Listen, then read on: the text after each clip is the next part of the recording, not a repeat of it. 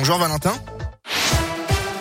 Bonjour Bastien, bonjour à tous. À la une de l'actualité, l'exploit retentissant du 15 de France. Les rugbymen français se sont offerts un succès record face aux All Blacks hier soir. Résultat 40 à 25.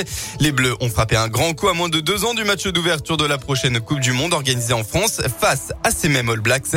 Cela faisait depuis 2009 euh, que les Français n'avaient pas gagné contre les Néo-Zélandais. Dans la région, la mobilisation anti-pass sanitaire toujours en baisse. Hier, ils étaient environ 140 personnes à se mobiliser à Bourg-en-Presse.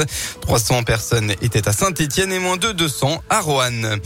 Dans le Puy-de-Dôme, la relance de Luxfer est imminente. C'est l'annonce de Laurent Vauquier dans les colonnes de la montagne ce matin. L'usine de l'agglomération de Clermont, fermée il y a deux ans, était le dernier fabricant français de bouteilles à oxygène et devrait bientôt revivre, selon le président d'Auvergne-Rhône-Alpes.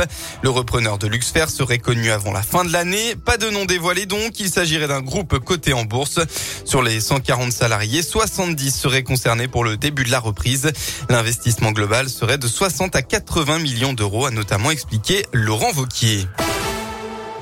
On revient au sport. En football, cette fois, le Clermont Foot espère avoir retenu la leçon. Les joueurs auvergnats promus en Ligue 1 ont vécu un cauchemar lors de la dernière sortie à Saint-Etienne. Alors qu'ils menaient 2 à 0 à 10 minutes de la fin, ils ont craqué se sont inclinés 3 buts à 2. Une défaite qui a fait mal au moral des Clermontois et qui a poussé Pascal Gastien à adapter ses séances d'entraînement pour travailler sur la concentration de ses joueurs.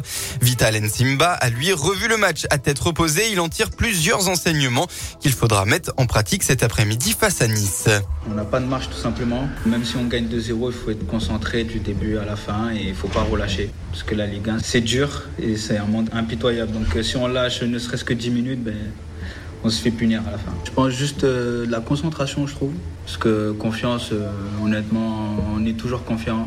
Même malgré ce qui s'est passé à Saint-Etienne, je sens le groupe toujours aussi confiant qu'avant. Donc c'est juste qu'il faut qu'on arrive à gommer ces, sauts de concentration qui, nous font mal.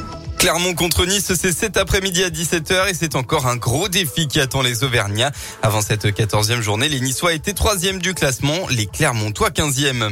En basket, la JL Bourg s'est incliné au buzzer hier soir sur le parquet du Mans. Les Bressans ont été battus sur le score de 68 à 66.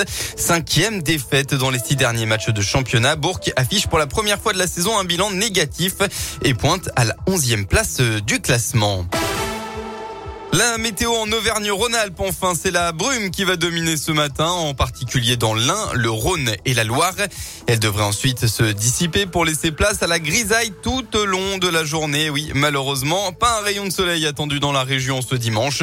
De rares averses sont aussi prévues en fin de journée dans le Puy-de-Dôme. Côté Mercure, eh bien, vous aurez au maximum de l'après-midi entre 6 et 9 degrés.